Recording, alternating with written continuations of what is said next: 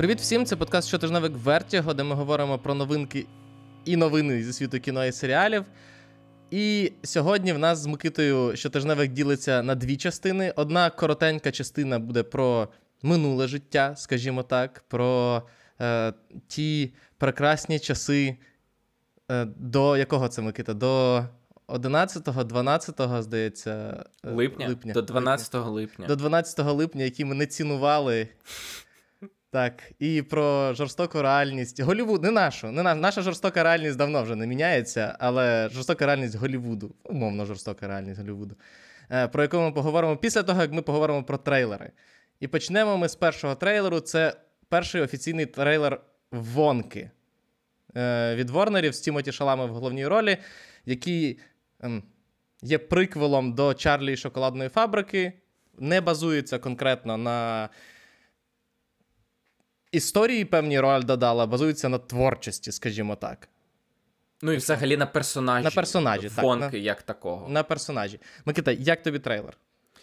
Е, Якщо ви пам'ятаєте, то я на початку року вибрав навіть цей фільм як один з найочікуваніших. Ми про нього багато говорили, що це буде мюзикл, і Тімоті Шалаве буде співати і танцювати. І, якщо чесно, я трошки засмучений. Він здається е, знятим повністю, типу, в павільйоні. Ну, от це такий супер павільйонний, супер синьоекранний фільм. Ти прям бачиш, що вони буквально не виходили з е, павільйону, де от це перехрестя між магазинами. І там прям весь трейлер, він весь на синьому чи на зеленому фоні, на якому там знімали, і відчувається оцей фальш. Причому прикол в тому, що це якби для мюзиклів характерно, що мюзикли завжди були павільйонною історією. Але якось не знаю, хотілося хотілося б трошки, щоб воно трохи більш по-справжньому виглядало. А зараз це реально виглядає як е, театральна постановка більше, ніж фільм. Тобто тебе кидає між мюзиклом і фільмом. Бо це б хотілося, щоб це все-таки був більше фільм, але він ніби як і мюзикл, але в той же час хотілося, щоб все-таки більше, більше був як фільм, а не так. мюзикл, але щоб він все одно був все-таки мюзикл, а не фільм. Ну, дивись, є La La Land, який і мюзикл, і повноцінний фільм. А є навіть навіть ці е, знедолені, яких я не люблю, е, але вони більш фільмові, ніж мюзиклові. А тут прям видно, що це як театральна постановка, бо там все. Принаймні трейлер так показує, що зелений екран, ця площа, цей павільйон з магазинчиками, де він хоче відкрити, і вони там танцюють перед магазином. Ми, нема, такого... нема такого відчуття розмаху, масштабу, якого б хотілося від історії про Як в кота. Вілю. Е, Як в шоколадній фабриці. І в першій, і в другій екранізації Бертонівській. Так, перша екранізація, там, де Джин Вайлдер грав uh-huh. Лібонку, там було оце, от, розумієш, відчуття дива, що там величезні ці е, фабрика, яка там там і лимонади роблять, і шоколади, і шоколадні ріки, буквально по яких. Тобто uh-huh. є це відчуття масштабу. Тут цього в перший трейлер не передає для мене. Але я радий, що Шаламе танцює. Я взагалі задоволений трейлером. Мені сподобалося, я не помітив нічого такого, тому я без якихось упереджень чекаю фільм, дійсно чекаю. Хороший, класний різдвяний фільм. Набагато кращий за вбивць квіткового місяця, якщо він вийде на TV Plus перед Різдвом. Так. Е, Тому е, я шкодую, що я його не встиг вибрати в як свій пік, але поки виглядає класно, і мені мені все подобається.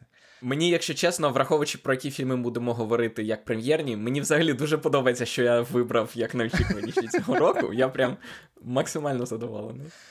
Інший трейлер. Е, зовсім інший трейлер. Прям от діаметрально протилежний трейлер. Це трейлер фільму е, Паровоз, як написано на на, офіційному, на офіційній графіці, е, або Наполеон. Е, від Рідлі Скотта для Apple TV Plus з Гоакіном Феніксом в Уакіном Феніксом в головній ролі. І що ти скажеш, Микита, про цей трейлер? Тут немає відчуття, що все знімалося на зелених екранах, на відміну від вонки, але тут є відчуття, що вони не вгадали з кастингом. Це одразу почали обговорювати в нашому внутрішньому чаті, і абсолютно справедливо, що Окін Фенікс не виглядає як молодий амбітний солдат, який дорвався до влади і проголосив себе імператором, оскільки там у 30 з чимось чи в 40 років. Він виглядає як 50-літній дід, який молодиться, коли намагається звабити молоду Жозефіну, яку грає е, Вероніка Кірбі. Відома Ванеса, за короною. Ванеса Кірбі. Ванеса, так. Ванеса Кірбі відома за місією неможливою короною. І особливо це контрастує в моменти, коли закадровий голос каже, що його нестримні амбіції прагнуть підкорити світ, і в цей момент Оекін Фенікс отак от. Стоїть перед гарматами з мертвим обличчям і мало не засинає просто на фоні своєї артилерії. Тому е, є контраст, розумієш, особливо коли lover, і е, реально е, хочеться написати в HR, коли ти бачиш, як як Хоакін Фенікс цілує Венесу Кірбі. Хочеться, хочеться поскаржитись куди.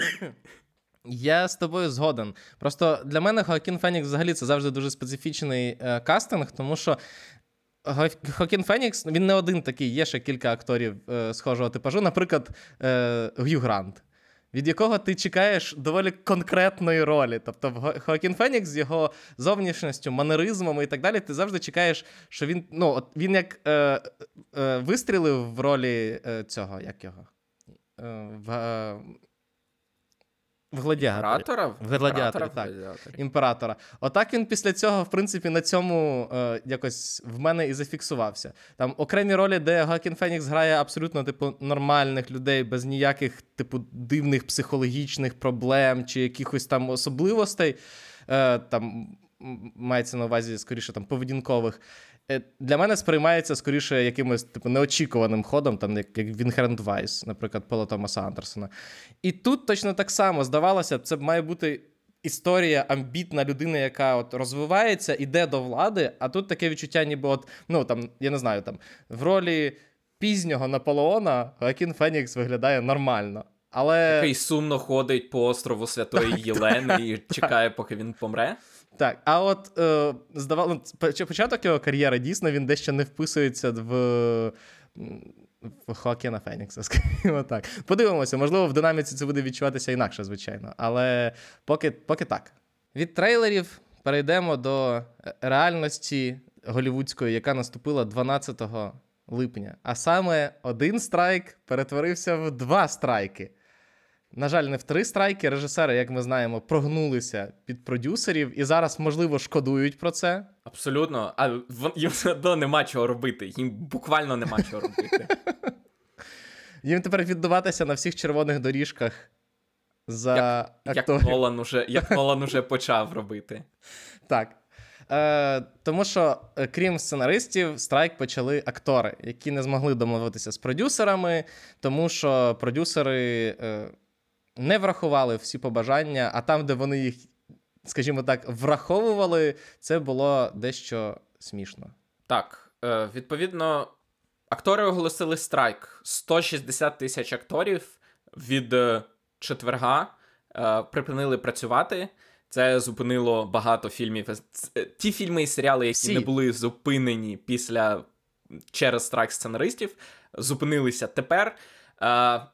Відповідно, як усе почалося, е, як ми пам'ятаємо, вони були оголошення, що майже домовилися. Після чого був лист, підписаний акторами, що не треба йти на поступки. Після чого був е, навіть відтермінований. Е, відтермінований термін дедлайну, тобто раніше дедлайн був 30 червня, потім його відтермінували на 12 днів до 12 липня. І навіть в останній момент, здається, 10 чи 11 липня, спілка продюсерів попросила акторів е, запросити федерального медіатора як незацікавлену сторону, представника американської федеральної медіаторської служби, щоб виступити посередником між двома сторонами. Актори погодилися, але за умови, що це не продовжить термін дедлайну. Вони сказали, що ми вже погодилися відтермінувати рішення на 12 днів. Е, Відповідно, якщо нам за один день допоможе цей медіатор, то давайте. Якщо ні, то ні. Відповідно, медіатор прийшов, не допомогли, і в результаті в здається, 13 липня е, президентка е, гільдії акторів Френд Решер виступила з надзвичайно емоційним е, виступом, яким оголосила про початок страйку. Причому це був набагато емоційніший виступ, ніж той, який розпочав страйк сценаристів. І взагалі Тому що вона вміє. Сценаристи вміють написати, але не вміють зіграти, розумієш? Це правда. А вона вона дуже емоційна, і там його одразу розтаскали на цитати, тому що вона каже, що е, вони стали жертвами е, дуже жадібної сутності. Причому стали жертвами це being victimized, тобто там така дуже пафосна форма. І сказала, що рано чи пізно наступить момент, коли люди виламають ворота Версаля, і цей момент просто зараз. Е, тобто, дуже і натовп дуже... почав штурмувати е, студію. Netflix. Ну, майже так. На наступний же день всі скуртувалися навколо там Netflix, Disney, Warner Bros. І таким чином. Е, новий, скажімо так, е, запал страйку. Причому особливо вона приділила увагу оцій от е, відстрочці в 12 днів, про яку ми казали. За її словами, актори погодилися на цю відстрочки як жест доброї волі, що вони зацікавлені в тому, щоб справді е, заключити цю угоду. За їхніми словами. Продюсери не прийшли на жодну зустріч впродовж цих 12 днів і використали ці 12, цих 12 днів, щоб максимально запромоутити Барбі, Опенгеймер і місію. Єдині фільми, які промоутилися в цей час. І тому і тому я їх ми... розумію. Студії? Так. Так, але е, ну я їх розумію, але я не Чому можу не можна було робити обидві речі одночасно? Не зрозуміло, них недостатньо продюсерів чи що?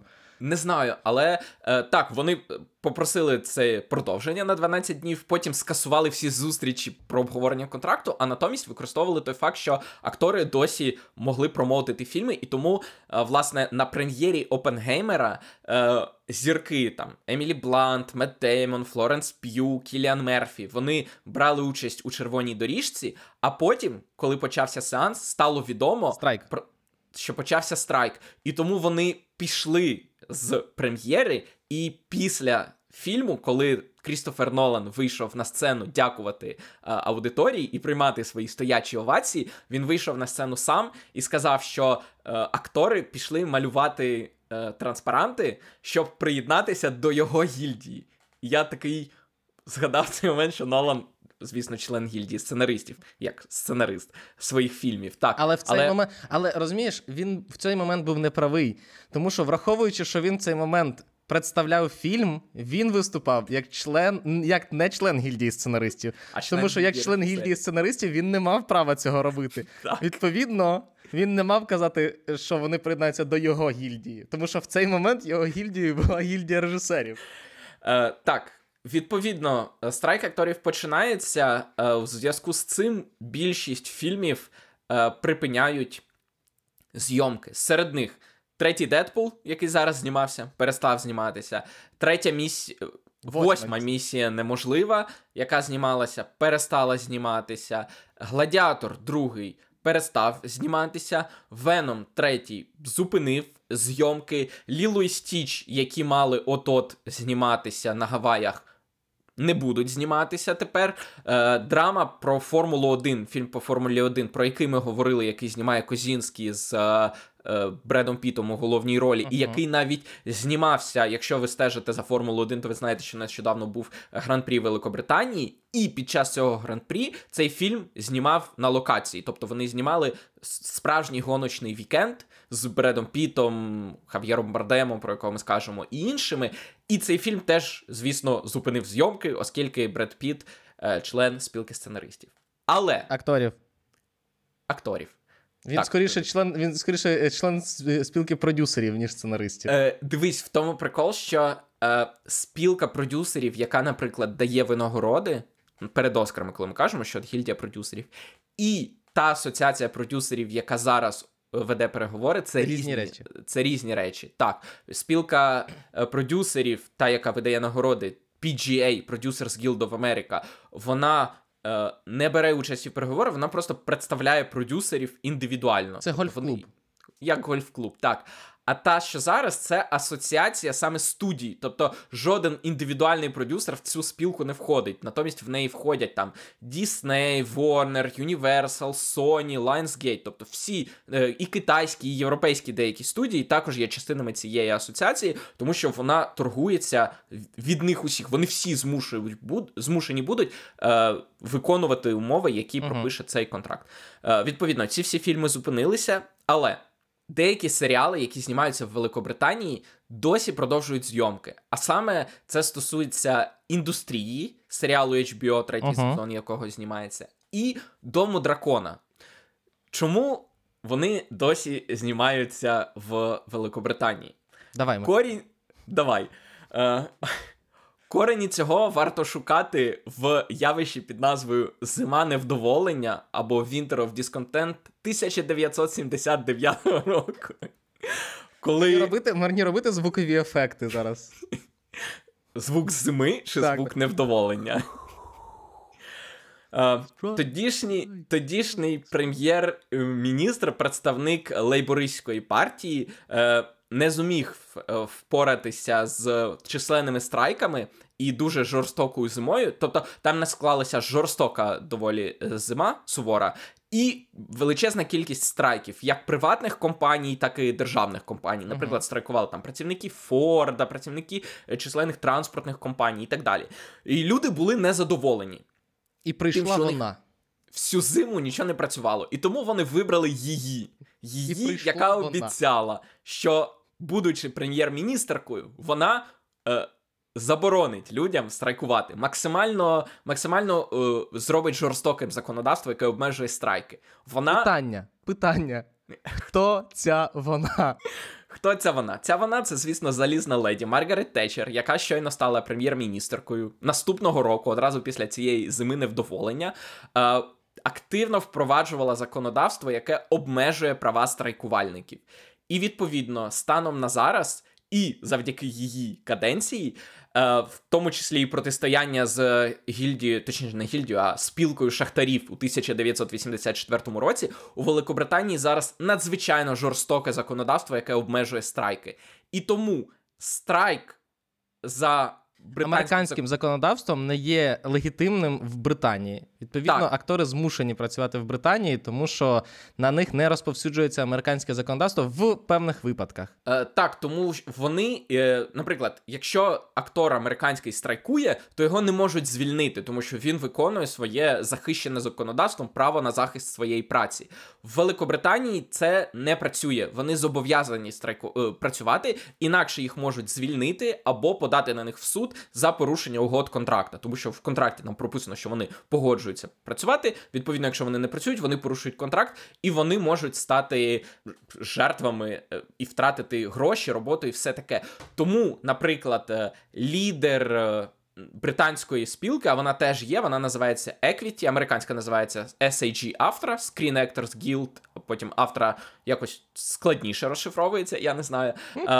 Британська спілка акторів називається Equity, і її лідер сказав, що вони з усіх сил підтримують е, страйк американських колег, але, Але вони sorry. чисто фізично не можуть його підтримати, оскільки, за його словами, це глобальна проблема британського законодавства, яку вони не в силах е, самотужки вирішити, і що це драконівські закони, які найжорсткіші в західному світі. Але е, є те, що є, і відповідно можна очікувати, що продюсери такі. Це прекрасно.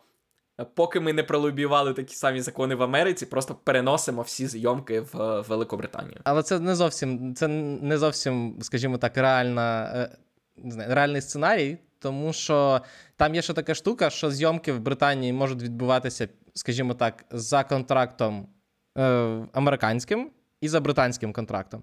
Відповідно, якщо зйомки відбуваються за американським контрактом, умовно кажучи, е, актори залишаються під. Юрисдикцію. Юрисдикції Америки, так, то вони не можуть, мо- то, вони можуть страйкувати.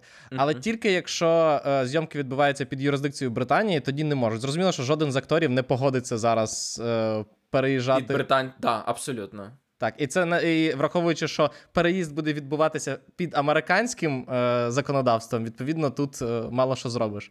Тому ті продюсери, які вже збиралися нагріти на цьому руки, хай відступлять. Е, Так, і в зв'язку з цим дуже показовим є, що майже майже одночасно з тим, як е, спілка акторів оголосила про страйк, президент е, Діснея Боб Айгер дав дуже дивне інтерв'ю, в якому сказав, що. Ні, чекай, чекай, вимоги... чекай. Давай, давай, давай це. Він сказав про про сценаристів. Давай про страйк сценаристів. Ми поговоримо. Ні, і він і про акторів теж сказав. Він, він сказав, що а, ну, у них абсолютно нереалістичні вимоги. Він каже, їхні вимоги нереалістичні. Вони розбирають нас о, до нитки, розумієте? Оббирають нас до нитки. Людина, яка отримує там десятки мільйонів щороку. 27 мільйонів доларів на рік отримує Боб Айгер. І про всі мої любові до Боба Айгера він не правий.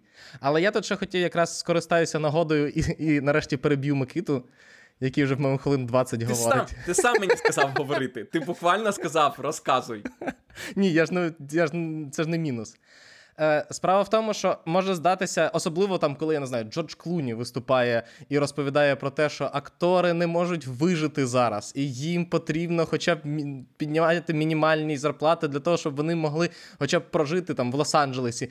І багато хто на це реагує дуже іронічно, тому що ну Джордж Клуні там чи я не знаю, хтось інший з великих про це говорять, і всі з посмішкою кажуть: ну да, ну да, звичайно, акторам не вистачає їх мільйонів доларів на, на, на життя.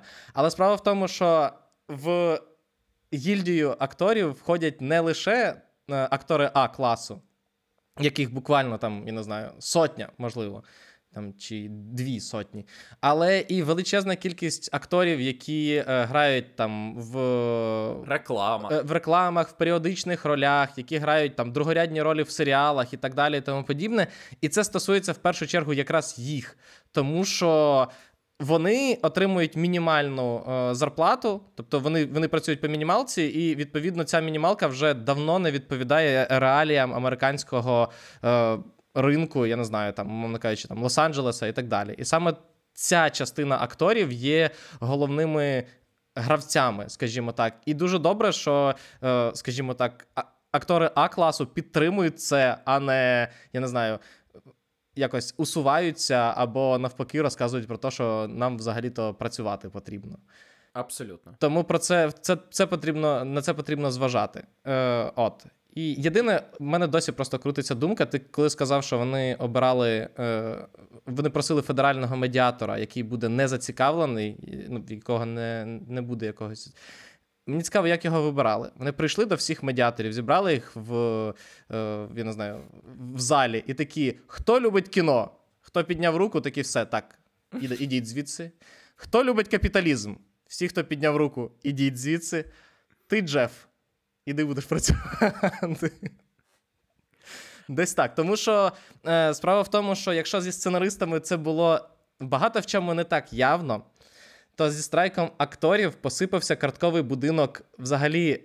Всього, скажімо так, не лише голівудського життя, тому що це не лише питання зупинки е, зйомок, це питання того, що актори не можуть, як Микита вже розповідав про Опенгеймера, вони не можуть е, виконувати свої зобов'язання по е, рекламі. Вони не можуть і як наслідок, ніяких престурів, ніяких візитів на фестивалі, що головне. Тобто, Комік-кон і так останні роки страждав через те, що до нього до нього перестали всі їздити. А тепер до нього не може приїхати ніхто, крім продюсерів і режисерів. І те саме стосується, наприклад, е, Венеційського кінофестивалю, який, в принципі, вже може складати е, всі розпаковані ці е, доріжки, доріжки і сцени. Доріжки назад. Так. Це саме стосується, скоріше за все, і фестивалю в Торонто, тому що ну, до вересня мало ймовірно, що це закінчиться. І це стосується Емі все більше, про які ми будемо говорити, які оголосили, оголосили номінантів і вручають премії в кінці вересня але вручати не буде кому, тому що актори не можуть з'явитися, тому що це теж вважається промотування.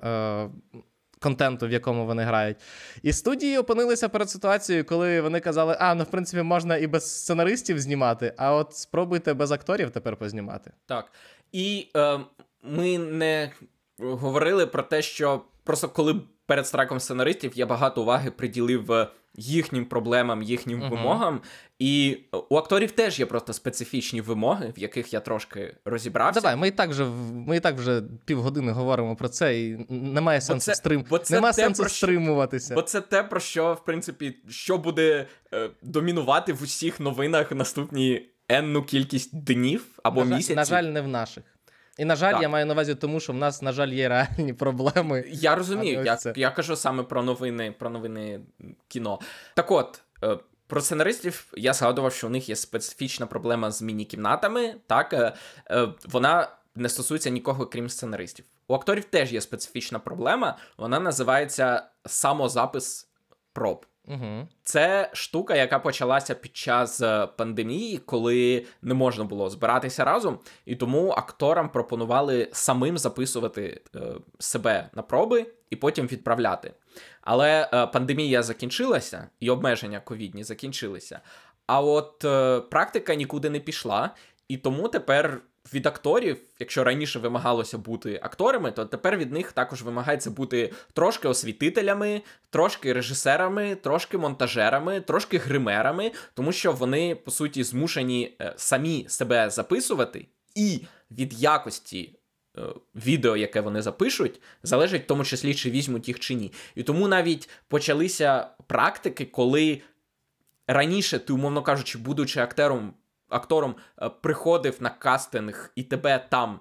Тобто, мовно кажучи, була черга акторів, кожного заходили в кімнату, і кожен актор в тій самій кімнаті, перед тією самою камерою, в, тому, в тих самих е, освітлених умовах, зачитував свій текст. Тепер ті самі кімнати пропонують акторам за 50 доларів зробити їм запис професійний, який дозволить їм. І відповідно, якщо раніше актори безкоштовно е, приходили на проби, то тепер вони мають платити власні. Тому що е, навіть наш запис, відеозапис, який виглядає доволі паршиво, і нас таким записом в жоден фільм не візьмуть. Навіть навіть ми в нього вклали якісь мінімальні гроші, щоб нас було видно. Акторам, відповідно, треба вкласти. Що більше грошей вони вкладуть, то краще вони виглядатимуть, то краще у них буде лампа, яка на них світить, і так далі. А як Юра казав, ми ба- багато в чому кажемо про акторів, які живуть на мінімалку, причому в Лос-Анджелесі. Тобто вони там орендують якусь одну кімнату в мале, ну, одну кімнату, умовно кажучи, в величезній будівлі, десь в, в, в при в цьому. В передмісті Лос-Анджелеса, так, де вони ще мають на роботу їздити. Тобто у них немає фінансів, ще й додатково, умовно кажучи, витрачати 50 доларів за кожен запис. А якщо ти робиш 10 проб на Так, місяць, це враховуючи, що в тебе нема роботи, Це, стосується 500 в першу доларів чергу, так. Це стосується в першу чергу якраз новачків. Ну не тільки новачків, прям, але акторів, акторів, які активно шукають собі ролі, а таких більшість, тому що знову таки не так багато акторів отримують довгу, ну тобто роль, яка триває там довгу кількість часу. Відповідно, їм потрібно шукати одразу кілька ролей в різних проєктах. А для цього завжди потрібні кастинги. Е, Відповідно, завжди потрібно. Ти і так витрачаєш купу часу і зусиль на те, щоб їздити між кастингами, не знаючи, коли в тебе буде наступна роль. А тут ти ще й маєш додатково оплачувати той факт, щоб тобі записали кастинг. І Або писати сам і ризикувати тим, що у тебе е, впаде штора, якою ти закрив вікно, або ще щось. так, отакі от проблеми в акторів. І Так. це не єдина проблема, тому що ще одне, на чому варто зупинитися, що проблема штучного інтелекту, про яку ми говорили і в випадку з режисерами, і в випадку зі сценаристами, з акторами особливо е, серйозна. Тому що якщо в випадку з сценаристами і з режисерами це питання там алгоритмів, які треба навчати. Е, Робити якісь там, мовно кажучи, я не знаю, базові речі, там писати сценарії чи ще щось, то з акторами це стосується того, що зовнішність актора знімають і фактично можуть використовувати як завгодно зараз. І справа в тому, що якраз під час переговорів цьому приділялася дуже велика е, увага, і в певний момент продюсери сказали, що вони досягли історичного е, рішення, яке вони запропонували акторам, і яке, на їхню думку, змінить все. Е, В результаті виявилося, що цим рішенням було е, те, що вони пропонували акторам другого плану. е, Мас... Навіть не другого плану, а, масовці, масовки. масовці, так. За денну зарплату знімати з них, ну тобто, Зліпок, Зліпок, кажучи. так. І потім мати можливість використовувати його завжди. Вічно. Вічно в будь-якій ситуації, не доплачуючи нічого, і взагалі актор не має е, жодного стосунку до використання його зовнішності. І це стало, в принципі, однією з, е, скажімо так, я не знаю, останньою соломинкою, або я не знаю, передостанньою або останньою соломинкою, яка остаточно зламала е, терпіння, терплячку акторів, і вони сказали ні. Не, так не буде. Так. Ну і звісно, частина їхніх вимог, ті самі, що у сценаристів, вони хочуть більш прозорого, прозорої інформації про те, хто дивиться їхні, е, те, що вони знімаються, наскільки багато. Тобто, наприклад, Wednesday – один з найпопулярніших серіалів минулого року. Е, умовно кажучи, актори, які знімалися в друзях. Вони досі отримують багато грошей за те, що вони там знімалися, тому Мгм. що їх багато дивилися і багато дивляться досі. Але у Wednesday вдвічі більші цифри переглядів. Типу, на піку друзів дивилися 50 мільйонів людей. Венз... Не... Wednesday подивилися на Netflix 110 мільйонів е, домо... домогосподарств. Я гарантую тобі, що чеки, які отримає Дженна Ортега за цей фільм, навіть близько не стоять поруч із тими, які отримували актори, які грали в друзях. Тут ще питання в тому, що друзі, е, ну, тобто друзі знімалися і реалізовувалися в часи активної синдикації, коли, умовно кажучи, е, NBC зняли друзів. е, Чи там Ворнери для NBC зняли друзів, а потім вони мали можливість продавати їх на інші канали в світі, відповідно, е, і це частина роялті, які виплачуються е, акторам е, і там певним членам знімальної е, е, групи е, серіалу, там продюсерам і так далі. А, а з Netflix інакше ти знімаєшся в серіалі Netflix, і я не впевнений, що в них зафіксовані прям ось такі от е, солідні е, роялті за перепродаж, тому що ніхто нікуди тебе не перепродає. Тобто, так, твій серіал продовжують дивитися на е, ці на платформі, але зараз Але ніде ти про не це навіть не знаєш. Так, це по зараз... суті постійна синдикація, розумієш? Так. Тому що от люди дивляться Венздей через 3 місяці після прем'єри, через 5 місяців після прем'єри, а, а актори за це нічого не отримують. Так, але зараз, ну тобто, можливо, там в контрактах з Netflix і прописується, що ти там отримуєш щось від е, там. Але це не впорядковано якраз в юридично в жодному е, документі. Ти не ти не захищений від цього. Тобто Netflix може сказати, тебе ніхто не ну, типу, серіал не дивляться. Ти кажеш, але я його, от я запустив його в себе на Netflix, і в мене друзі його запустили, а вони тобі кажуть: нічого не знаю. В нас нуль. Взагалі, от, от подиви, от бачили ці цифри в перший місяць, а потім як обрубало. Взагалі. Да. А що ви замовляєте другий сезон? Ну, ми вам хочемо зробити краще. Да. Вам Це, допомогти. це, це класика Голівуду, коли жоден фільм не приносить прибутку, але вони їх чомусь продовжують знімати. Так. І відповідно тут е, та сама ситуація. Е, продюсери кажуть, що, типу, ви розумієте, у нас буквально нема грошей. Все катастрофа, кові- ковід майже вбив індустрію, а тепер вона просто добиває, помирає. Окей, навіщо ви тоді замовляєте 40 нових серіалів? Може, встане, може тепер встане. Навіщо тому- ви тоді замовляєте гаттаку? Ну, гатаку закрили, тому е, це хоч вже. А? А? І продюсери такі, бачите, навіть гаттаку закрили. Да. Ну от, е, і саме тому, саме тому е, Заслав став настільки е, помітною мішенью, тому що, от, по суті, першим своїм рішенням на посаді голови він там, пам'ятаєш, позакривав купу контенту. Звісно, пам'ятаю. Ми про це говорили з тобою Так, постійно. а потім він за це виписав собі бонус в 300 мільйонів доларів за блискучу менеджерську роботу. І якщо на це подивитися, грубо кажучи, так як нас вчив дідусь Маркс, то він буквально забрав гроші у людей, які робили цей контент, і поклав їх собі в кишені. Тому що ці 300 мільйонів, які він виписав собі бонусом, це ті, які він зекономив на цьому. На вже зроблені, на вже зробленій роботі. На вже Тобто- зроблені, або на ті, яка вж... яка запускалася в роботу, і він її, типу, обрубав і закрив. Так, тобто, особливо це стосується насправді акторів. Тобто, з членами знімальної групи вони зазвичай отримують оплату погодинно відповідно до роботи на знімальному майданчику. Актори теж, але часто актори е, там якщо вони впевнені в собі і в проєкті, в якому вони беруть участь, часом це можуть бути якісь додаткові переваги, е, точніше, додаткові гроші за хороший е, старт, за хороші перегляди і так далі. І я не кажу про ситуацію, коли я не знаю, там Том Круз отримує я не знаю, 30% від всіх своїх фільмів. Ні, там є набагато менші і, і там специфічніші умови роялті. Але тобто ти знімаєшся з розрахунку на те, що це, наприклад, було найяскравіший приклад. Це зі Скарлетт Йоханссон, е, коли чорну вдову показали. Е, Disney Plus е, вирішив показати. Дісней вирішив показати одразу на Disney+. Скарлетт Йоханссон подала на них в суд, тому що вона не доотримала через це грошей, які їй були положені за контрактом від е, прокату. Тому що в неї стояло там, умовно кажучи, якщо фільм досягне певного показника в бокс-офісі, вона отримує бонус. А фільм в прокаті не вийшов, ніяких бонусів немає. І в цьому е, в цій ситуації, звичайно, дивно, е, що Айгер так підставився, тому що Айгер один з небагатьох е, голівудських топ-менеджерів, в яких були завжди дуже хороші стосунки з креативним відділом. І, власне, тому його повернули в Дісней, тому що Чапак, коли прийшов, він розсварився зі всіма. Ситуація зі Скарлетт Йоханссон якраз була вже при ньому. І Айгер, коли повернувся, це для Діснея було таке повернення в креативне русло.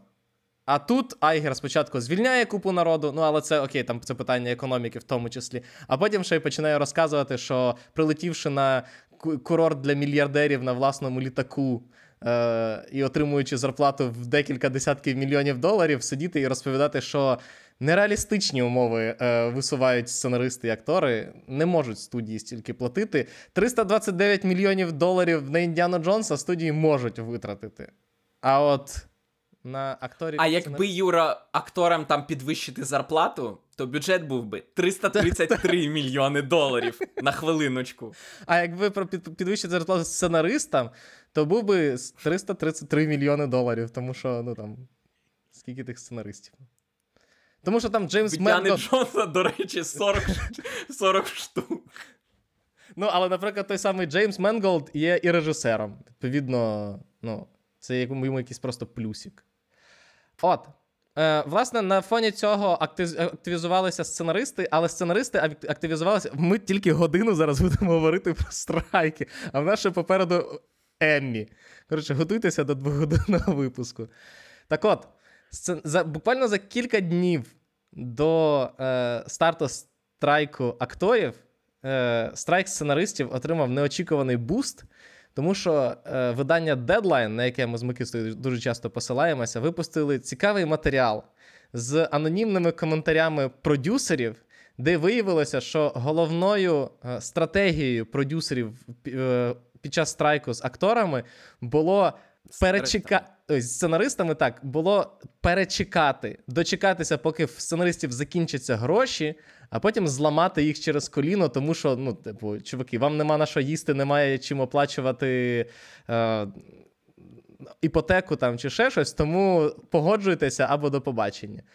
Це буквально так. Тобто, це так, вони, це, це, типу, це не я, за це... розрахунками продюсерів, десь у жовтні вони вже не зможуть платити іпотеку і їх почнуть виселяти з будівель. Так, і тобто тоді, це не я, і тоді я вони я, погодяться. Це, це не гіперболізація була, це були це пряма мова була. Що, звичайно, не сподобалося нікому. Е, не Крім сподоб... продюсерів. Вони ну, такі, типу, а що не так?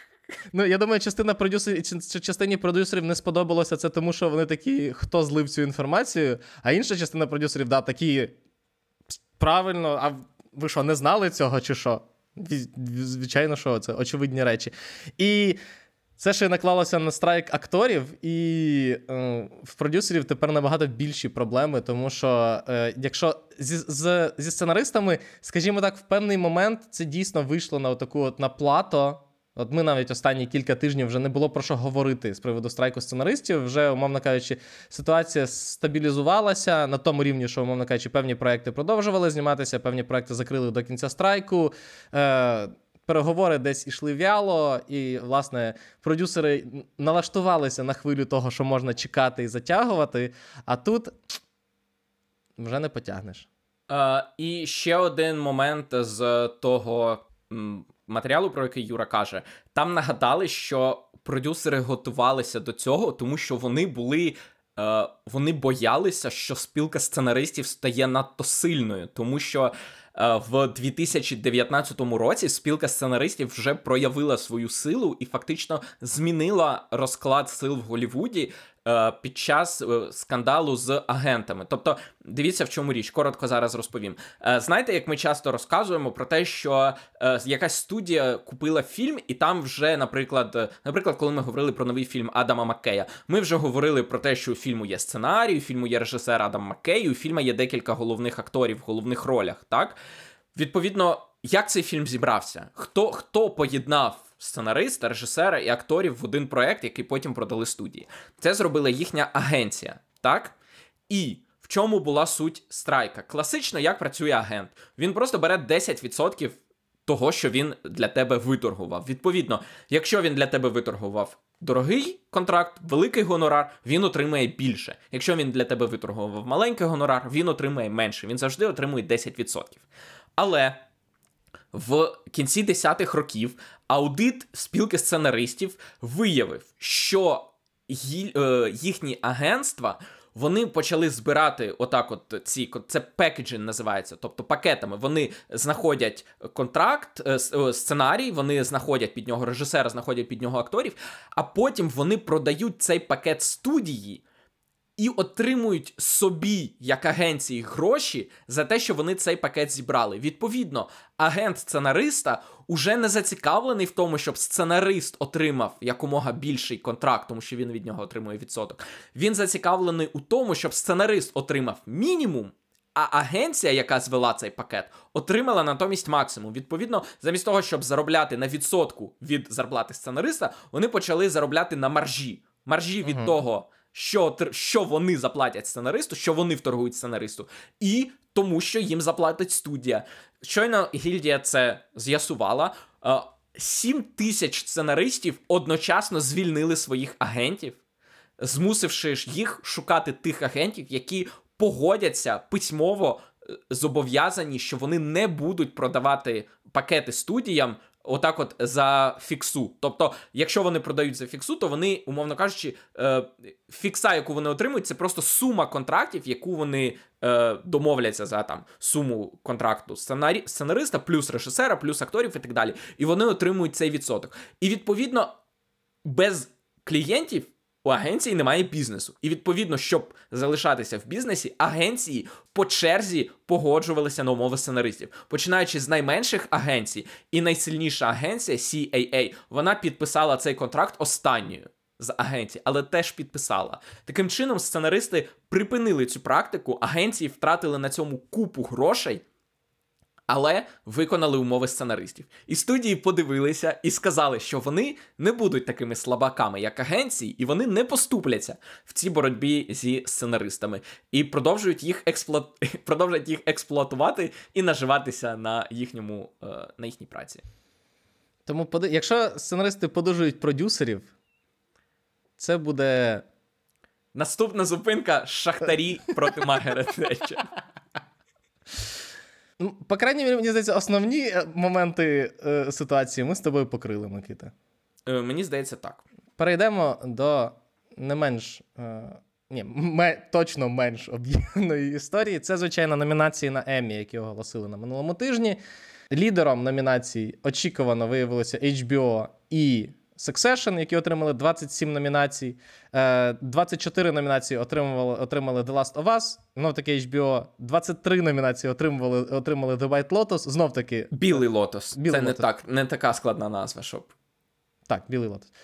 Що знову таки HBO. І найближчий не HBO-шний title, який е, отримав багато. Е, номінації це Тед Ласо, який отримав 21 номінацію. Так. І це, в принципі, доказ того, що е, телеакадемія не не дуже запарюється з серіалами. Вони буквально дивляться чотири серіали, і тому Особливо це найкраще, це що є, це. Це в цих серіалах. Особливо це видно по номінаціях, наприклад, найкращий гостьовий актор. Е, Там є номінація, де е, яку номіновані актори, які знімаються там в одній або двох серіях сезону, тобто не в повному сезоні всі номінації за найкращого актора і акторку другого. О, не, всі номінації за найкращого е, гостьового актора або акторку в драматичному серіалі отримали актори Білого Лотоса і е, Succession. Всі. Ні, і ще кілька The Last of Us. Або, або так, вибач, або останній з нас і Білий Лотос. Тобто два серіали взяли всі ці нагороди. Мені здається, що все-таки Succession там теж було. Але просто. е, Succession, мені здається, там е, більшість е, другорядних. Там навіть е, Скарсгард отримав номінацію як актор другого плану, а Так. не як гостьовий актор. Так, але просто е, з Succession особлива ситуація, тому що. Е, я, до речі, от я забув, я хотів подивитися і не подивився. Я не знаю, чи хтось колись отримав стільки вели... праймтаймових номінацій, як Succession, тому що в них купа е, номінантів серед акторів першого, другого плану, гостьових акторів. В них одразу здається. Троє режисерів номіновані як е, за найкращу за найкращу режисуру. Це Андрій Парех, з яким е, Ярослав записував інтерв'ю для The Village, Лоренс Кафарія і Майк Майлод. Е, в них, здається, не лише Джесі Армстронг номінований за сценарії, е, і відповідно там. Солідний, солідний пекедж. Але давай пройдемося по основних е, Микита, номінаціях. Так, по, по верхах поскачемо. Почнемо, мабуть, з найкращих драматичних серіалів. З найкращої драми. Так, на найкращу драму номіновані Андор, е, Краще дзвоніть Солу, Корона, Дім Дракона, Останні з нас, Спадкоємці, Білий Лотос і Шершні. Е, Чотири з восьми це серіали HBO. Власне, Дім Дракона, Останні з нас, Спадкоємці і Білий Лотос. Не HBO це краще дзвоніть солу. Останній се- точніше, навіть не останній, а друга половина останнього сезону, яка виходила на AMC. Андор, який виходив на Disney+, Корона, яка виходила на Netflix, і мені здається, по інерції влетіла в цей список. І шершні, які виходять на Showtime. Що ти скажеш, Микита? В принципі, все очікувано, крім, може, корони, яка Корона, мені так, здається, корона трошечки багато якось- в чому е, за інерцію входить в, в цей список. Так, якщо просто ще з краще дзвоніть солу чекали, що все-таки він, скажімо так, це буде його останній хід за Еммі, то з короною ніхто особливо навіть не ставив на це. Е, я радий, що Андор сюди потрапив, тому що він це заслуговує. Але Succession all the way. Тут, в принципі, немає, немає жодних питань. Е, перейдемо до Outstanding Comedy Series, до найкращого комедійного серіалу. Микита, хто там? Е, початкова школа Ебота, Угу. Барі, Ведмідь, Ведмідь. Е, Потім серіал Бути присяжним. Е, Я зараз про нього розкажу. Е, Дивовижна місіс Мейзел, тільки вбивство в будівлі, Тед Лассо і Венздей. Відповідно, тут вже немає домінування HBO. Е, Тут від HBO є тільки Барі. Е, Тут є початкова школа Ебота, звісно, про яку ми багато казали, і яка вигравала Еммі, здається, двічі поспіль, два попередні так. роки, е, як найкраща комедія. Дивовижна місіс Мейзел останній сезон. Тільки вбивство в будівлі ми на них река перезаписували. Тед Ласо від Apple TV. Венздей один з найбільших хітів минулого року, тому йому знайшлося місце так само, як пам'ятаєш, в рік, коли гра в Кальмара там Так. попала всі чарти, вона теж отримала свої номінації. Відповідно, Венздей. Е, знов таки, приклад того, що на відміну від Оскарів, е, Еммі це доволі популістська премія, і якщо серіал став найпопулярнішим за переглядами в усьому світі, то ймовірно свою номінацію на Еммі він е, отримає. Е, Дивно в цьому бачити списку бачити серіал Бути присяжним або Jury Duty. Коли він виходив, ми про нього навіть не згадували в своєму щотижневому огляді прем'єр, тому що е, зазвичай ми не говоримо про реаліті шоу. А це розумієш проект на межі, тому що в чому ідея серіалу? Е, усі е, люди в цьому серіалі це актори, крім однієї людини. Е, і це процес, це суд- судовий процес, де одна людина думає, що це реальний судовий процес, і вона присяжна. Але всі решта, в тому числі і суддя, і всі решта присяжних, це актори, в тому числі Джеймс Марсден, який грає в цьому серіалі самого себе, якого викликають як присяжного. Він каже, що він не може бути присяжним, тому що він відомий актор, а відомим людям не можна бути присяжними, Мгм. тому що. Це е, впливатиме на перебіг процесу. Натомість суддя каже, що ти невідомий актор, я про тебе ніколи не чув, тому тобі можна залишатися присяжним. Відповідно, це е, комбінація комедії, тому що там все заскриптоване, і реаліті, тому що воно все заскриптоване з ідеєю на тому, що ну, єдина людина, яка там справжня, вона не знає, що це все е, постановка. І оцей серіал, який виходив на Amazon Freevee, це безкоштовний абсолютно е, стримінг сервіс від Амазону.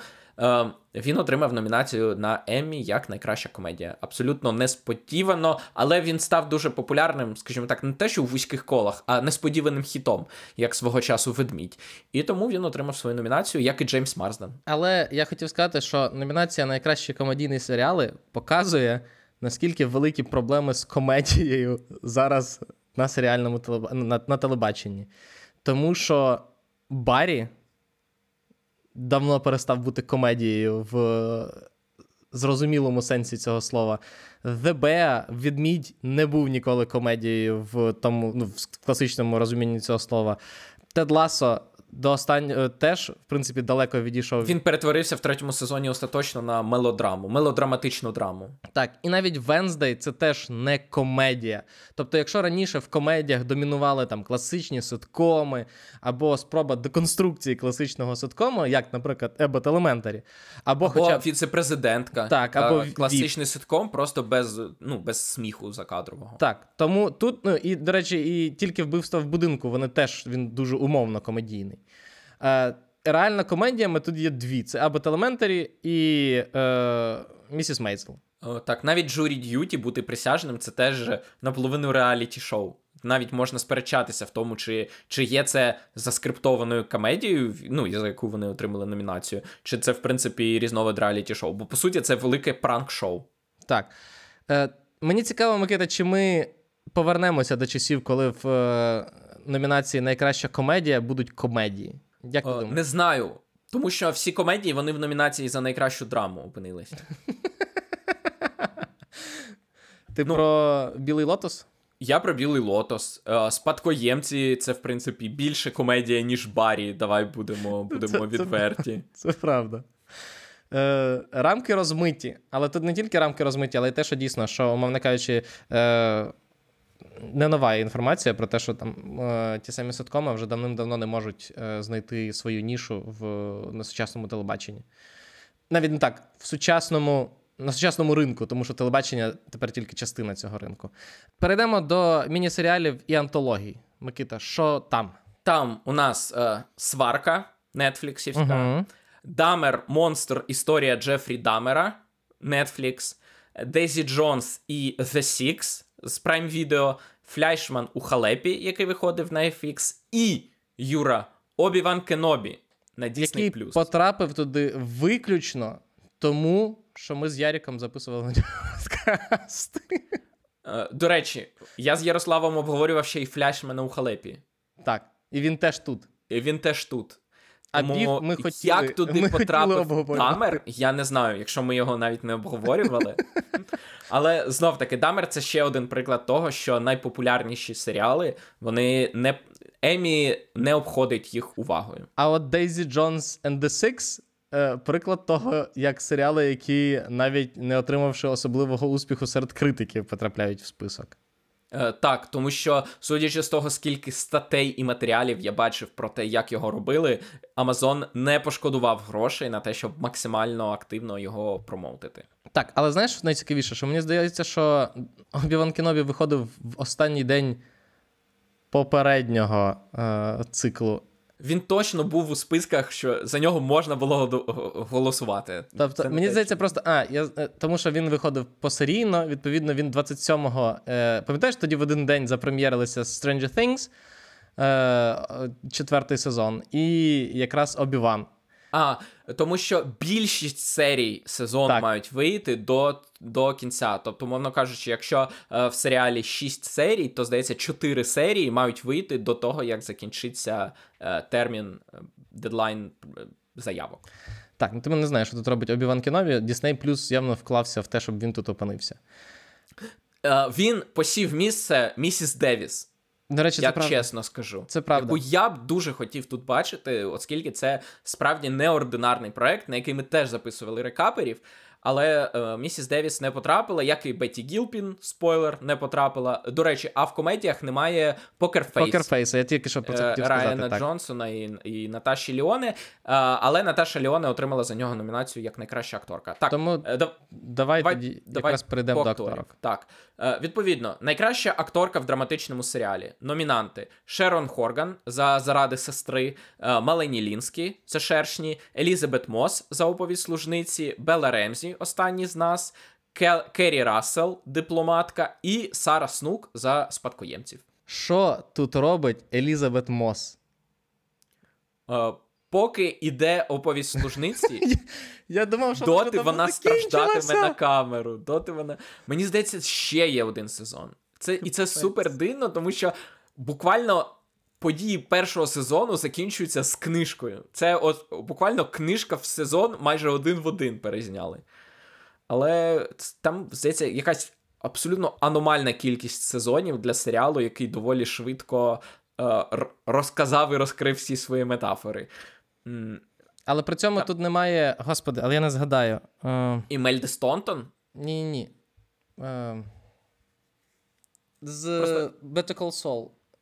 Е, А, Рея Сігорн, вона отримала за другорядну роль. А, точно. Да. Е, Я просто чому згадав про Імельду Стонтон, тому що зазвичай щойно почала виходити корона. А акторка, яка грала королеву, завжди отримувала номінацію на Еммі. Це була і Клер Фой, це була потім Олівія Колмен. Мгм. А от Імельда Стонтон, яка грає е, королеву в п'ятому сезоні, вона номінації не отримала.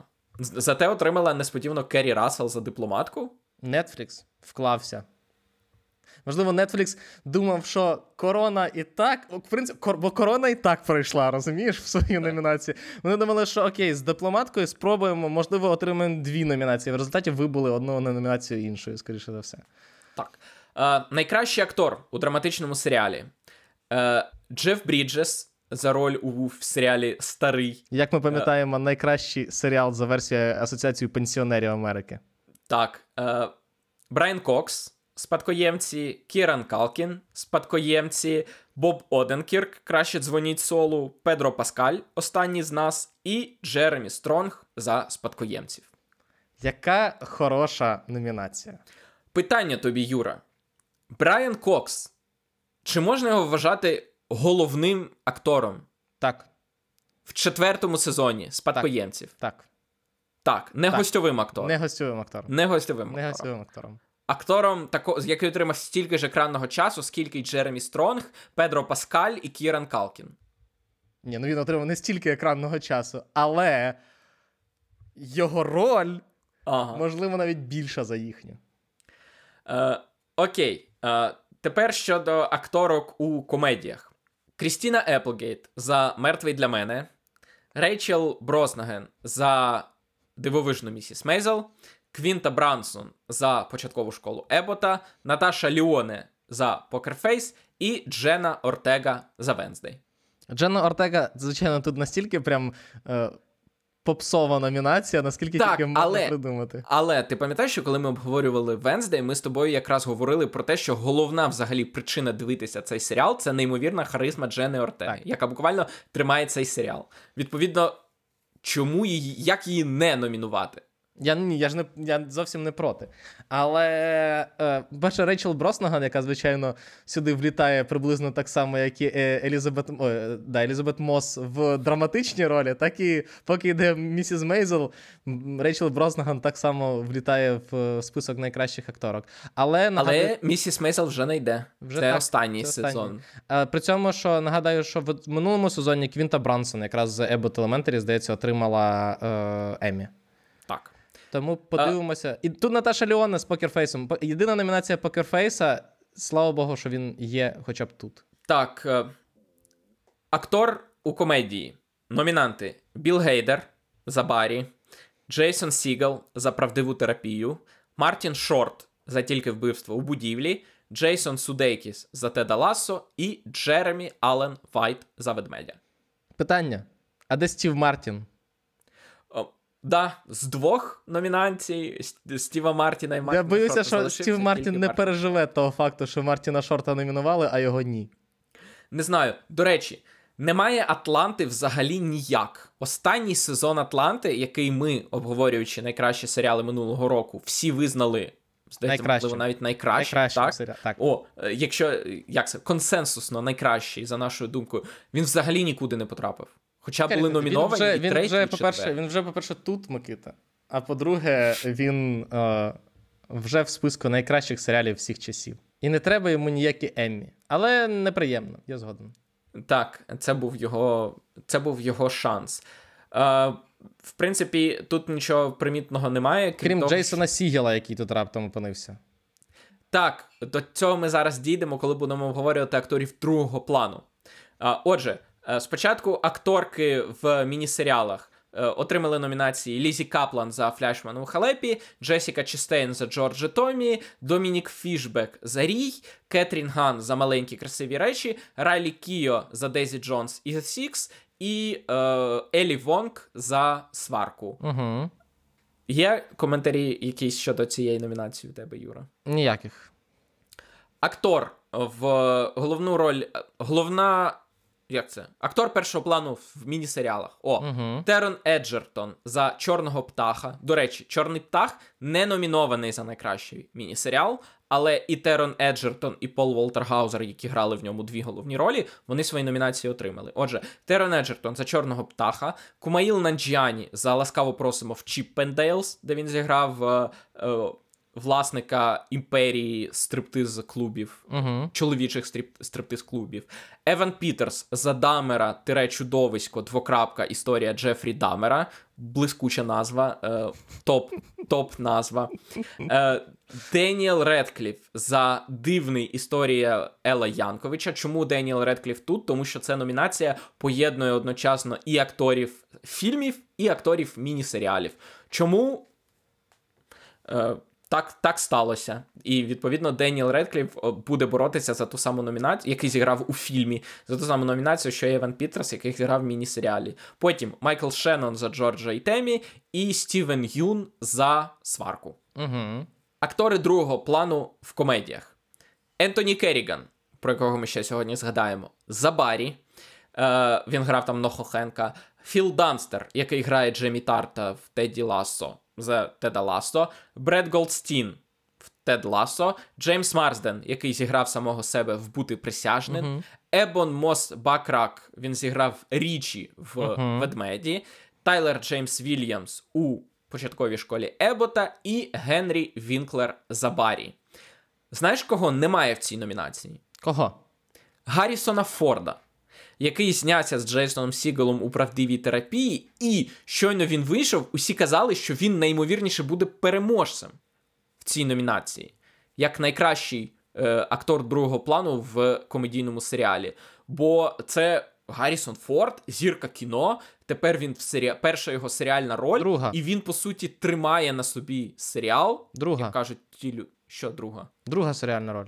А де він ще зняв? А, е, у В рандомній кількості Так. цифр на, на Paramount+. Yellow... Да, да, да, да. Так, окей, друга, друга роль в серіалі, але комедійна. Тепер комедійна, і відповідно він е, багато в чому грає там комедійну роль. І не прийшов він, навіть номінації не отримав. Ну, слухай, я подивився тільки дві серії серіалу. Е, Правдивої терапії? Так, далі я його кинув, тому що він діє, він дуже тиснув мені на нерви. Я не люблю серіали, де люди не можуть сісти і поговорити. Тобто, а там всі проблеми, е, всі... Ех, Юра, і це ти ностальгуєш за серіалами минулого століття? Тобі Е, було так. просто неможливо їх дивитися. Ні, я ностальгую за тим, що всі дивляться один серіал. Ну, Микита, не забувай. Я ностальгую за дуже конкретною ситуацією.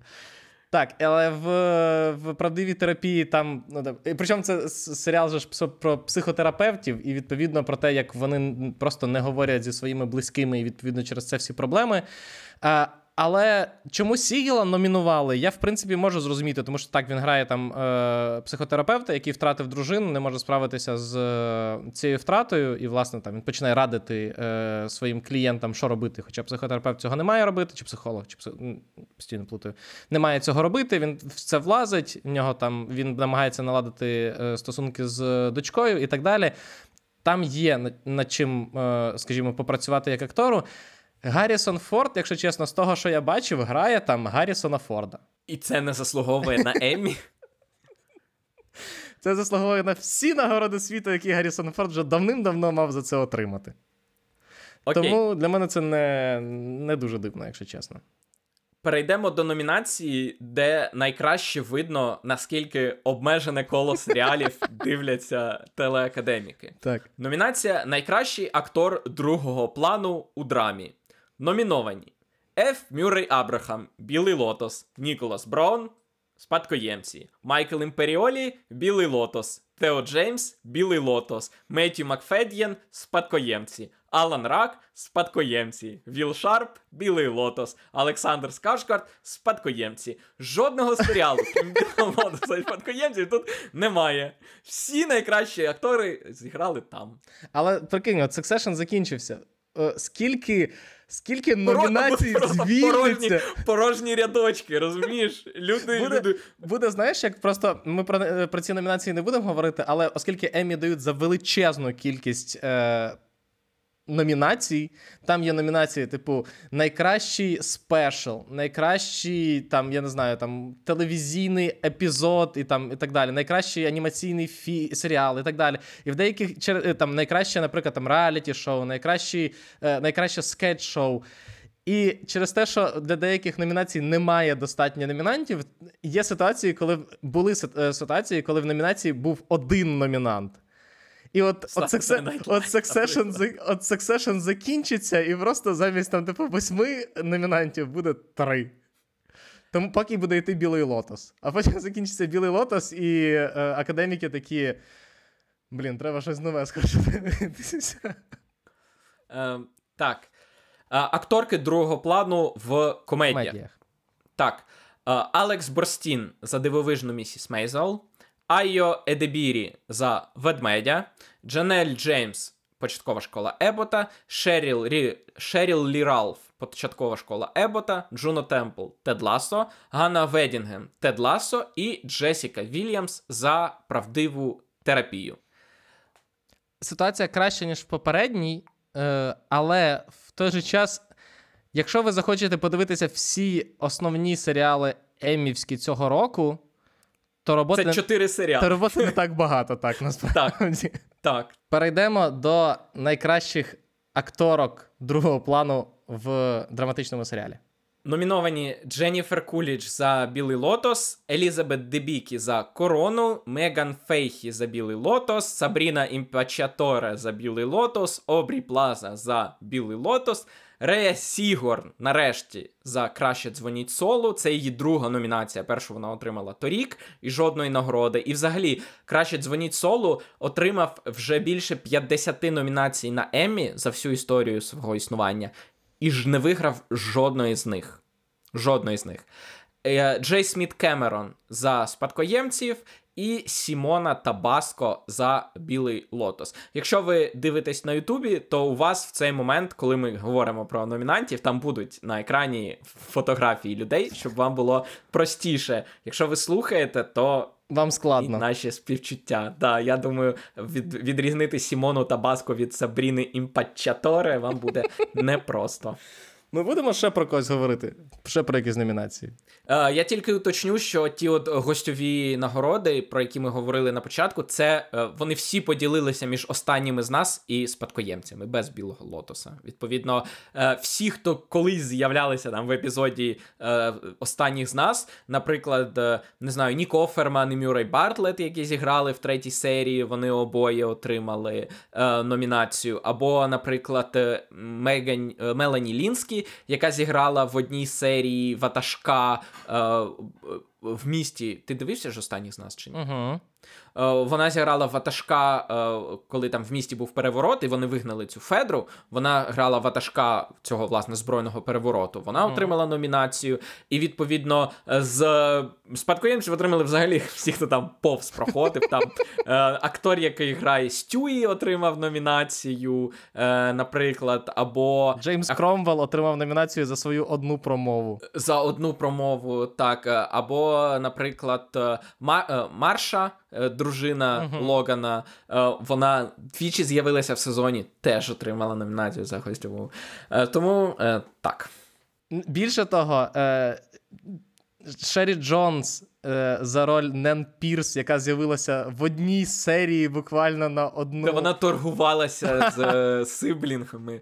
Номінація. Номінація. Блискуча, блискуча Оце робота. гра. Блискуча Оце гра, робота. так. Так, абсолютно. Е, ну, це не найкращим чином свідчить про кількість серіалів, яку дивляться телеакадеміки, але принаймні вони дивляться Розумієш, вони принаймні дивляться те саме, що й народ. Це не те, що вони дивляться якісь супер, е, супер, е, не знаю, е, маленькі нішеві інді серіали. Вони дивляться останніх з нас і кажуть: чітко, оце чітко зняли. Номінація. Е, До інших новин, які ще є. А ви думали, ми закінчуємо? А, ми ще навіть до новин кастингу не дійшли. Е, Боб Айгер, про якого ми згадували, попри, попри всі свої е, негативні заяви в сторону е, пікеті, пікетерів, Пікетувальник. пікетувальників, так, е, залишається. Це не. Давайте так, його заява не пов'язана з цією новиною. Е, він залишається в Діснеї до 2026 року, попри скорочення і е, певні економічні проблеми. Е, Рада директорів Діснея задоволена роботою Айгера.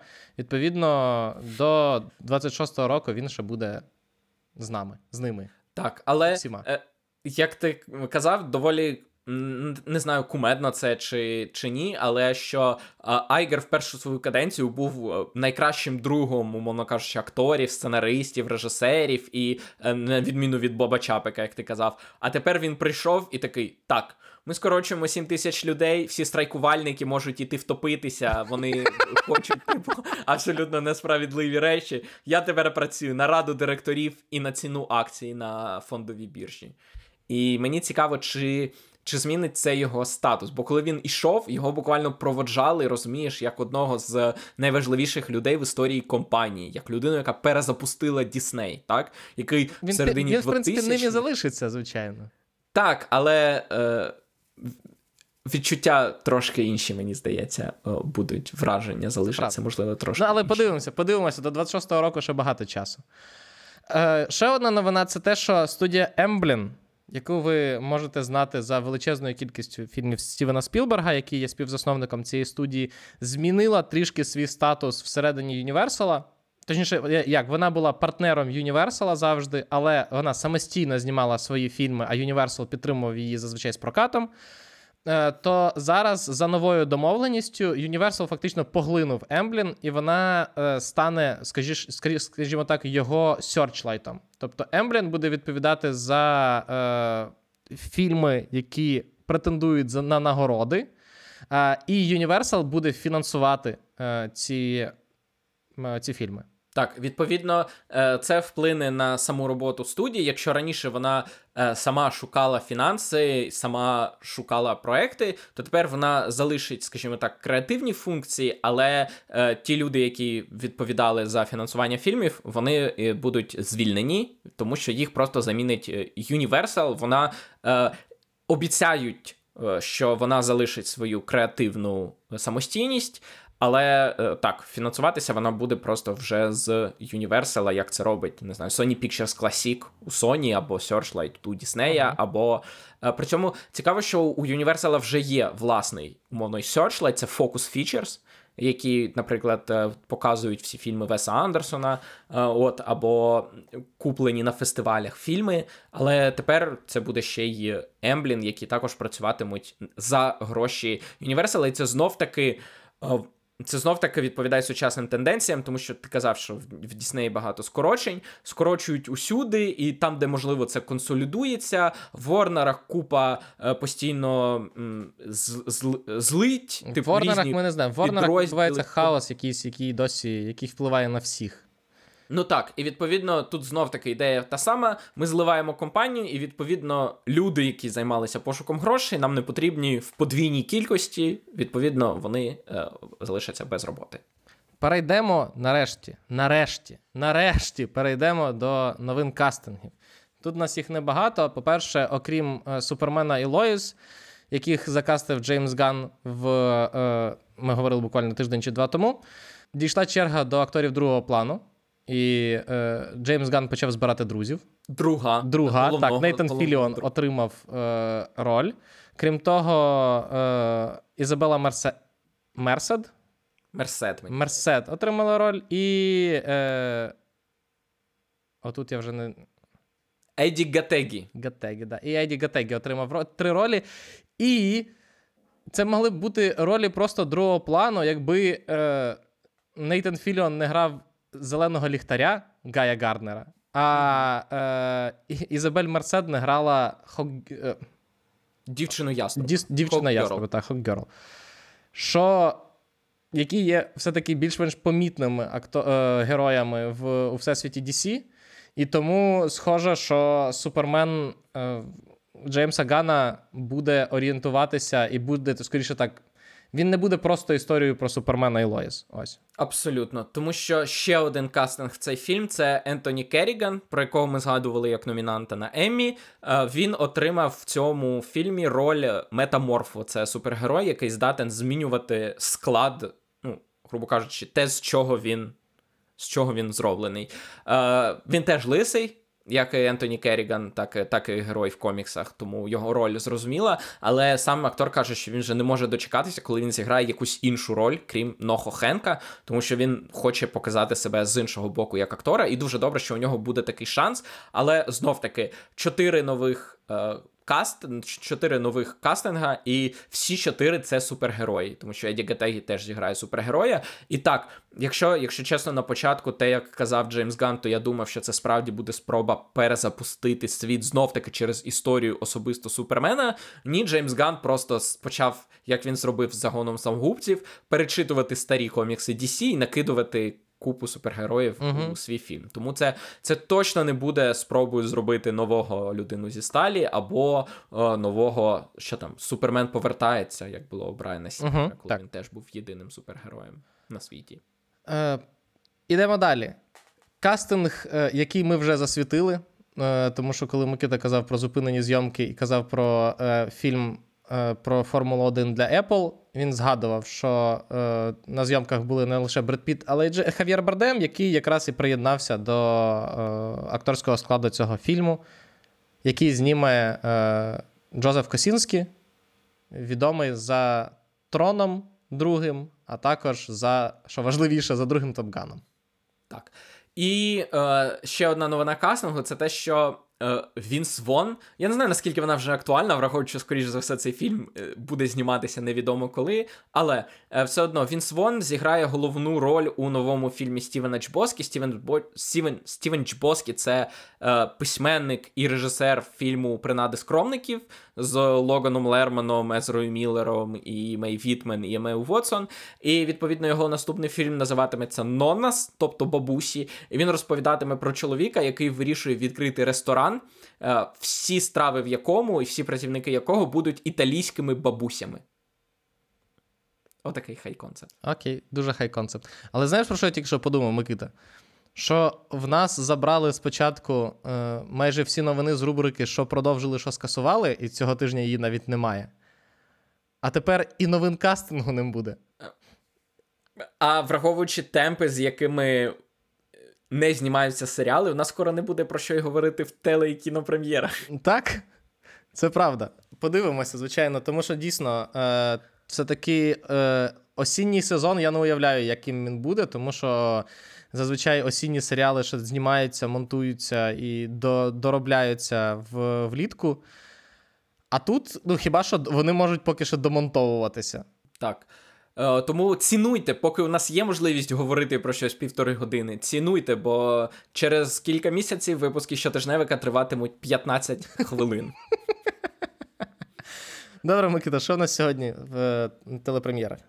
Так, е, цього тижня у нас є декілька телепрем'єр. По-перше, давай почнемо з міні-серіалу Justified, двокрапка City Primeval або Правосуддя Місто Первинне.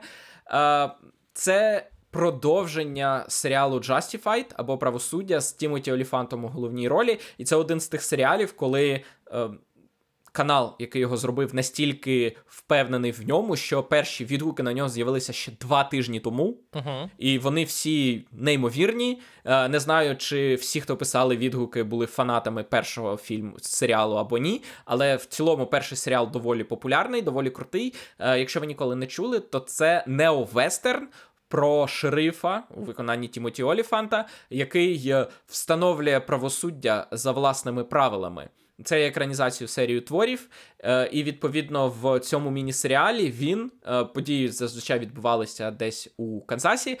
А в цьому міні-серіалі події відбуваються в Детройті, де е, цей прав... як це? О, зак... законно. Як, як, як назвати? Законник. Закон, закон, законник це щось про, про злочинців. Це вони, типу, законники, ні? Ні, навпаки. законні, Ні, це законні. якраз, якраз служителі закону, вони законники. Окей. Служитель закону Тімоті Оліфант, він е, його вербують в загін, і він тепер повинен чинити своє правосуддя в е, Детройті. Тому, якщо ви е, фанати цього серіалу або вас цікавлять кримінальні неовестерни, то це, це серіал для вас, який отримав знов таки надзвичайно високі відгуки від критиків, які його побачили ще два тижні тому. Якщо, лише, якщо вас цікавлять неовестерни, то є людина, за якою ви маєте стежити особливо уважно. І це Тейлор Шерідан, який, якого, схоже, дуже непокоїть лаври Діка Вульфа, е, найбільшого, най, я не знаю, продуктивнішого продюсера, напевно, всіх часів вже. Е, і саме тому, який, якщо хтось не слухає наші подкасти, тільки, тільки приєднався, Дік Вульф відповідальний за майже всі процедурні е, серіали, які випущені на американському е, телебаченні: Закон і порядок, CSI. Е, Ні, CSI це не він. а хто CSI? CSI це Джері Брукхаймер. А, точно. Тоді N, N, як він називається? NCIS. NCIS, так, всі е, спін-оффи закону і порядку і всього іншого. Це Дік Вульф. І ще щось. Е, FBI, здається, правильно? Він же ж новий запускав. Так, Так. це теж його. Відповідно, е, Тейлор Шерідан, в нього немає можливості запускати процедурники на е, каналах. Що є справжньою золотою жилою, тому Тейлор Шерідан на Paramount Plus запускає серіали. І тепер це ще один серіал після Єлоустоуна і його одразу двох спін-оффів. Тепер це серіал Special Ops Lioness, який розповідає не про вестернівський якийсь або неовестернівський е, концепт, а про оперативників циру. Так, е, він розповідає про програму е, ЦРУ з підготовки е, жінок спецагенток. Головну роль у серіалі грає Зої Сальдана. Також там грає Ніколь Кідман е, з відомих е, ролей, е, з відомих, точніше, імен. А менш відомі це Лайла Де Олівейра, яка власне і грає дівчину, яка тренується в цій програмі. Відповідно, левиця спецоперації, двокрапка левиця. Я так розумію, що Тейлор Шерідан планує, що буде спец... спецоперації двокрапка ще хтось. Лев Да. Або, я не знаю, Пантера. або Пантера. Так. Інший серіал, який виходить цього тижня, це серіал Minx, другий сезон серіалу Minx, який виходить на Starz. Е, Це серіал, який був закритий телеканалом, точніше, платформою HBO Max. Під час того, як знімався другий сезон. Мгм. Тобто у них не просто були написані сценарії, вони буквально вже відзняли більше половини сезону, як їх закрили, і канал Stars е, вирішив цим скористатися. Він фактично перекупив уже готовий продукт. І другий сезон виходить цієї п'ятниці на Stars. Я дивився майже весь сезон, здається, 7 з 10 серій. Чи 7, з- чи 6 з 8, я не пам'ятаю, коротше. Десь 60-70% сезону я дивився. Це історія е, порно-журналу, орієнтованого на жінок. Тобто з оголеними чоловіками в ньому. Головні ролі там грають е, Офілія Лові Бонд і Джейк Джонсон. Джейк Джонсон відомий вам може бути за е, ситкомом новенька з Зої Дешанель. І останній е, серіал, про який ми сьогодні говоримо, оскільки Amazon Freeform отримав свою номінацію на е, Еммі, Микита вирішив звернути. Це о, о, бачиш, ти один з сотень людей, які роблять цю помилку, тому що Amazon Freevee, а Freeform А, блін, це так, Діснеївська, так, так, це. Діснеївський канал. Sorry. Praise Petey – це новий серіал, анімаційний серіал Freeform а, який розповідає про айтішницю, яка переїжджає з великого міста назад в, рідний, в рідну глушину для однієї вельми специфічної речі, а саме якось освіжити і модернізувати культ свого батька. Так, її батько це е, лідер культу, і він е, залишив їй у заповіті. е, Все своє місто. Вона прибуває, і вони радіють, тому що дочка пророка прибула. І вона вирішує, що для нового часу потрібні нові культи. Точніше, культ застарів для сучасності, і вона намагається його якось е, освіжити. Перейдемо до кіно. На стрімінгах, на стрімінгах виходить Dayclone Tyrone, але будемо відвертими, Микита. Нікому не цікавить цього тижня, що там виходить на стрімінгах. Ми, між іншим, вже представляли цей так. фільм е, наприкінці грудня. Тому що ми його представили, а вони його підступно перенесли на цілих півроку. Це е, комедія слеш. Як це? Кейпер називається фільм пограбування про е, трьох е, людей у виконанні Джона Боєги, е, Трев... Тейони Паріс і Джеймі Фокса, які виявляють е, конспірологію про те, що держава клонує людей, конкретно Тайрона, про якого йдеться в можна було, як можна було здогадатися з назви. Як можна було здогадатися з назви. Е, відгуки критиків е, дуже дуже хороші. Але я не знаю, на що було переносити його на півроку для того, щоб поставити його в тиждень в бар... один тиждень Барбенгеймера. Тому що в прокаті цього тижня дочекалися. Ми тижня Барбенгеймера 20 липня виходять Барбі з Марго Роббі і Райаном Гослінгом, a.k.a. найочіко. Микита, але ти розумієш, що цей це фільм, який ми з тобою ввели в цьому подкасті з самого-самого початку. Це правда. І ентузіазм, щодо якого у нас виник у мене. Давай будемо так. У мене виник від початку. І нарешті я його побачу. Так, і звичайно, що Опенгеймер, який те, який теж мені здається, мені здається, що в першому перезапущеному випуску ми говорили якраз про Опенгеймера, і він Абсолютно. теж виходить цього тижня. Так, е, два найочікуваніші моїх фільми фільми року е, виходять в один тиждень. Не лише твої, Микита.